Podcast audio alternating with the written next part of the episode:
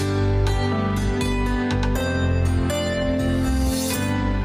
Меркель зустрілась з Путіним. Першим у неофіційному порядку денному стоїть українське питання. Звісно, все буде загортатись у дипломатичні папірці, але Путін вимагатиме від Меркель, аби вона натиснула на Зеленського до зустрічі з Байденом. Адже Байдену після Кабулу вже нема куди відступати. Захід став іншим після В'єтнаму. Захід стане іншим після Афганістану. До цього Росії слід готуватися. Професорка Лілія Шевцова, політологиня.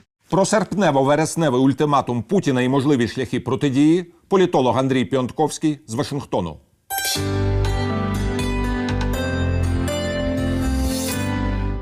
Здравствуйте, уважаемый Андрей Андреевич. Рад вас приветствовать в студии телеканала «Эспрессо». Но события в Афганистане, в частности, бегство руководства, молниеносное разворачивание военных сил талибов и так далее, и, в принципе, колоссальнейший провал американской администрации, во всяком случае в публичном пространстве, свидетельствует как раз даже не о том, что Байдену будет плохо или будет плохо жителям Афганистана. Речь идет о том, что такое впечатление начался совершенно новый отчет, который можно сравнить с 2001 годом.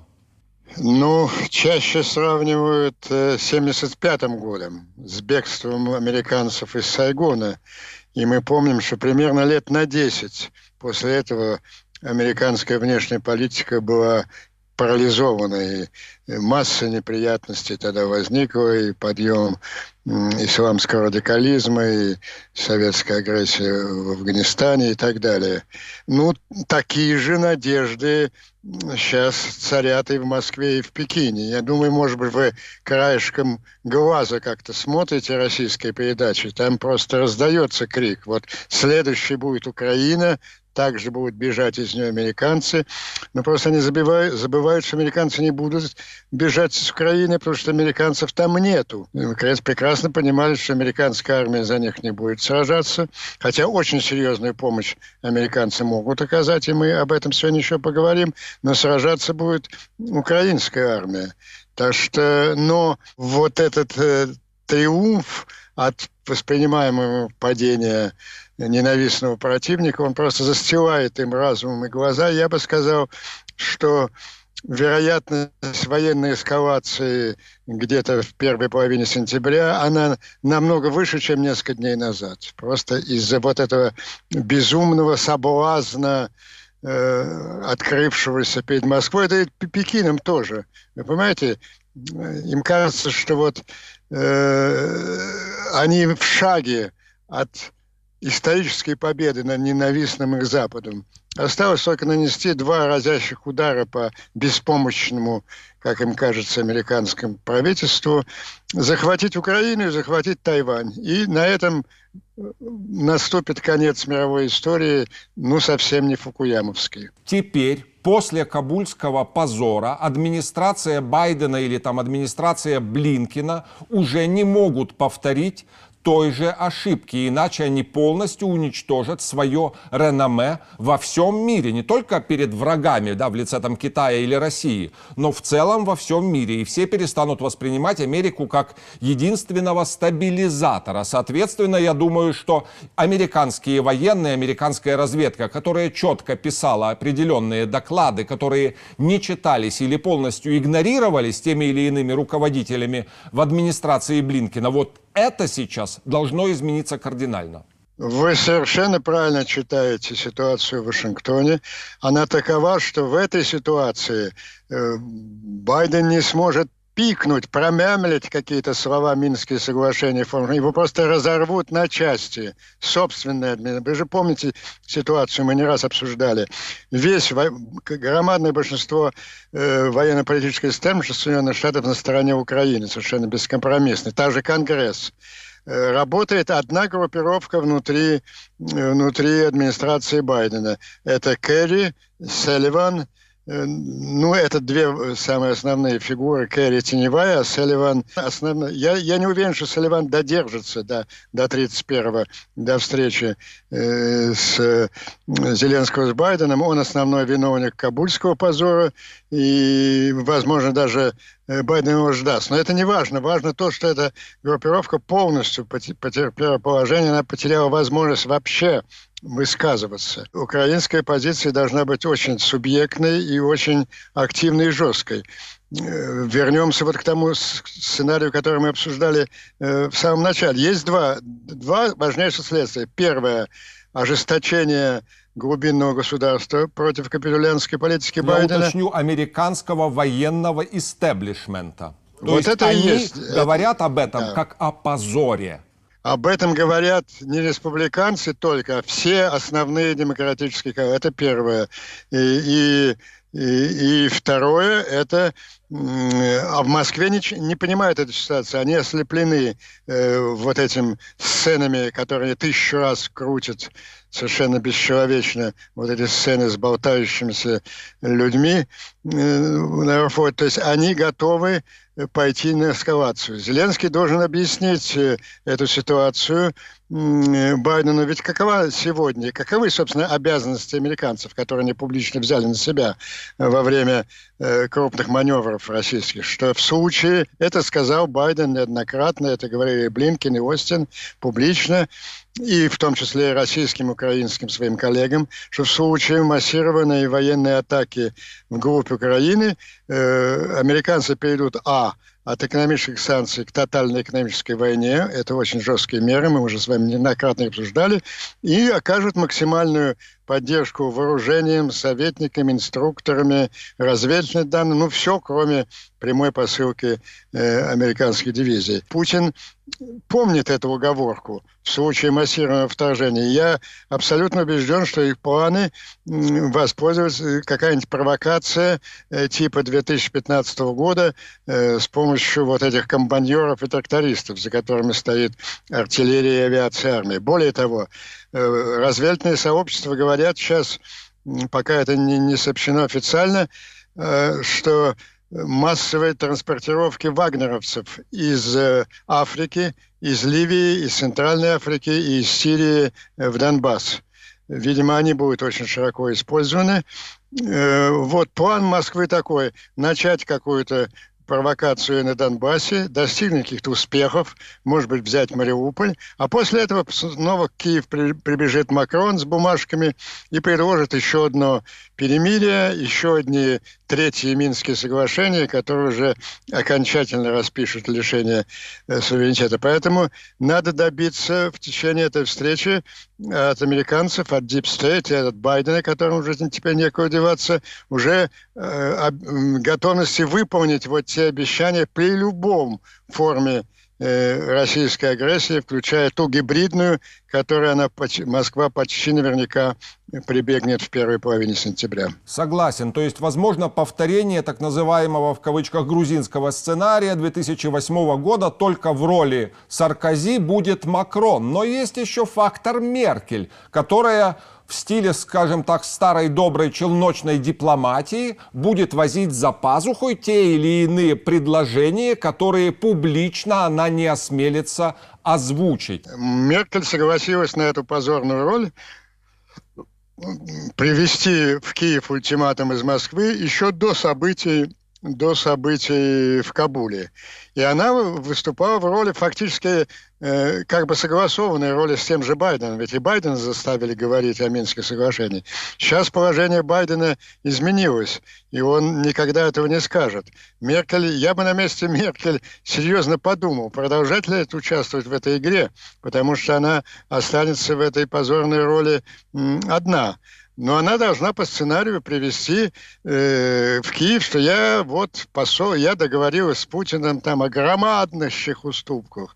Он вам еще несколько лет сохранить какую-то часть транзита. Но для этого обязательно нужно принять законодательно э, Минские соглашения. Между прочим, московские пропагандисты несколько дней распространяли фейк, я надеюсь, что это фейк, что Рада готовится э, созвать специальную сессию под Меркель, чтобы на ней, чуть ли не в ее присутствии, э, принять вот эти, внести эту форму Штенмайера как часть чуть ли не Конституции. И более того, вот в Киеве ходят такие э, опасные слухи, и иллюзий. Вот хотелось бы от них предостеречь. Я слышал на некоторых э, э, ток-шоу такие, а давайте, боже, ну, Меркель очень хочется, надо ее уважить, она так связана с этим формулой Штайнмайера. Да и, а что, собственно, страшного в этой формуле Штайнмайера? Может, ее можно по-разному э, интерпретировать, формулировать. Есть такая вот школа мысли сейчас э, в Киевском политикуме. Они, они Но они обслуживают, вот да, в стиле, скажем так, кремлевских коллег, они обслуживают существующий политический запрос, да, в тех или иных коллаборантских кабинетах. Ну, конечно, они будут именно об этом и говорить.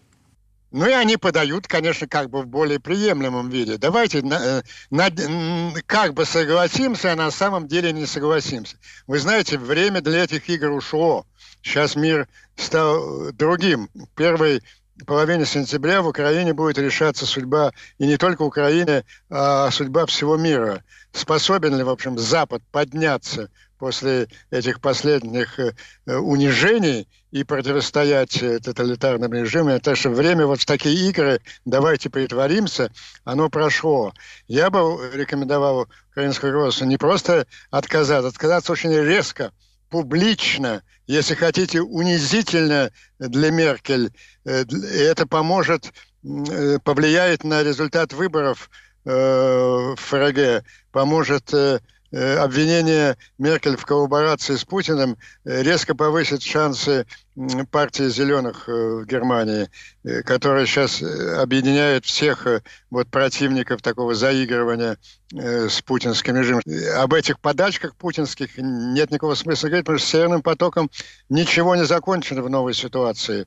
Нижняя палата проголосовала в США Э, принял закон, обязывающий Байдена вернуться к тем санкциям, которые он отменил, вот, возвращающийся в первых днях сентября э, из отпуска Сенат громадным большинством тоже примет этот закон, и э, игра еще не закончена. Но Путину Поэтому... и, скажем так, его любым друзьям нужно-то в первую очередь выбить из Зеленского или из публичной украинской власти той или иной другой ветви согласие на подобные моменты, понимаете, да? И тогда уже игра для Путина фактически выиграна.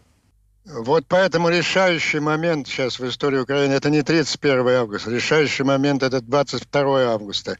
Или же какая-то будет жалкая формула давайте подыграем Меркель, не будем обижать Меркель, согласимся там сквозь зубы на форму Шенмара, или резкий принципиальный отказ – от, э, от этого шестилетнего э, извивания на, на проволоке Лаврова Путина. Вы видите, какое громадное значение Путин придает этим гребаным Минским соглашениям и формуле Штеймана, потому что он видит в ней уже прямой путь покорению Украины. Вот от этого надо отказаться очень резко. Очень резко ответить Меркель. Это поднимет шансы э, зеленых и шансы провала Северного потока в, э, в Германии. И это воодушевить всю проукраинскую партию, большинство военно-политического истеблишмента э, в Вашингтоне. Э, сломать Украину не могут западные державы. Они могут сломать только покорную Украину. Если Украина хотя бы в полголоса согласится на формулу Штайнмайера 22 числа, то она, ну, просто лишит аргументов вот, эту, вот этот военно-политический истеблишмент США, который ее поддерживает. Вот почему 22 намного важнее, чем любые другие даты.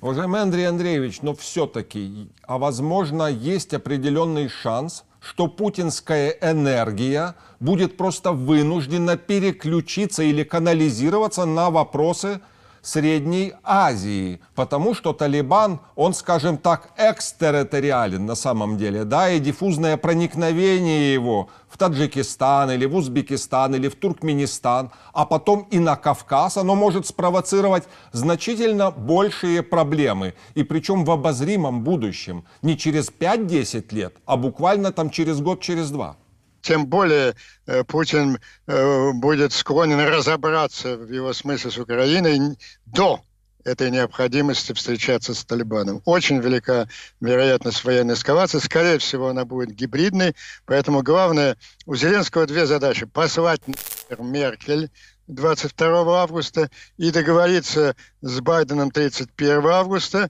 что э, те обязательства, которые он взял на себя в случае прямой военной агрессии, будут выполнены и в случае гибридной военной агрессии Путина. Не знаю, что-то произошло в Меркель вот в этом промежутке э, последнего э, полугодия. Да, но это же не только вот с Украиной. Она же м, унижен, унизительно для себя просила коллег по Европейскому Союзу устроить саммит с Путиным. Ее просто насмех подняло бы. Вот почему она так стелется перед не знаю. Ну, есть такое мнение, что были подняты какие-то глубокие активы штате. Ведь э, она всю свою сознать, больш- большую часть своей сознательной жизни она провела вот в РДО, в сталинском РДО ГДР. А мы знаем, какие методы контроля над личностью процветают в таких режимах. Не знаю. Вот это, вот это энтузиазм Меркель для меня э, в, в- стремлении служить Путину. Я не задаю вопросов Макрону. Таков вообще весь французский политический класс. А все французские э, президенты, начиная с Деголя, они были прислужниками э, Кремля. А вот э, лично с Меркель есть некоторая загадка, но в конце концов, какое, это сейчас не важно. Даже хорошо, что она сейчас ведет. Появляется возможность ярко и жестко э, парировать и поставить жирную точку во всех этих упражнениях с Минскими соглашениями и формулой Штенмайера. Ну, с искренним сожалением должен заканчивать наш разговор. Благодарю вас, уважаемый Андрей Андреевич, за это честное и серьезное предупреждение в эфире телеканала «Эспрессо». Еще раз призываю украинское руководство прислушаться к этим аргументам. До свидания.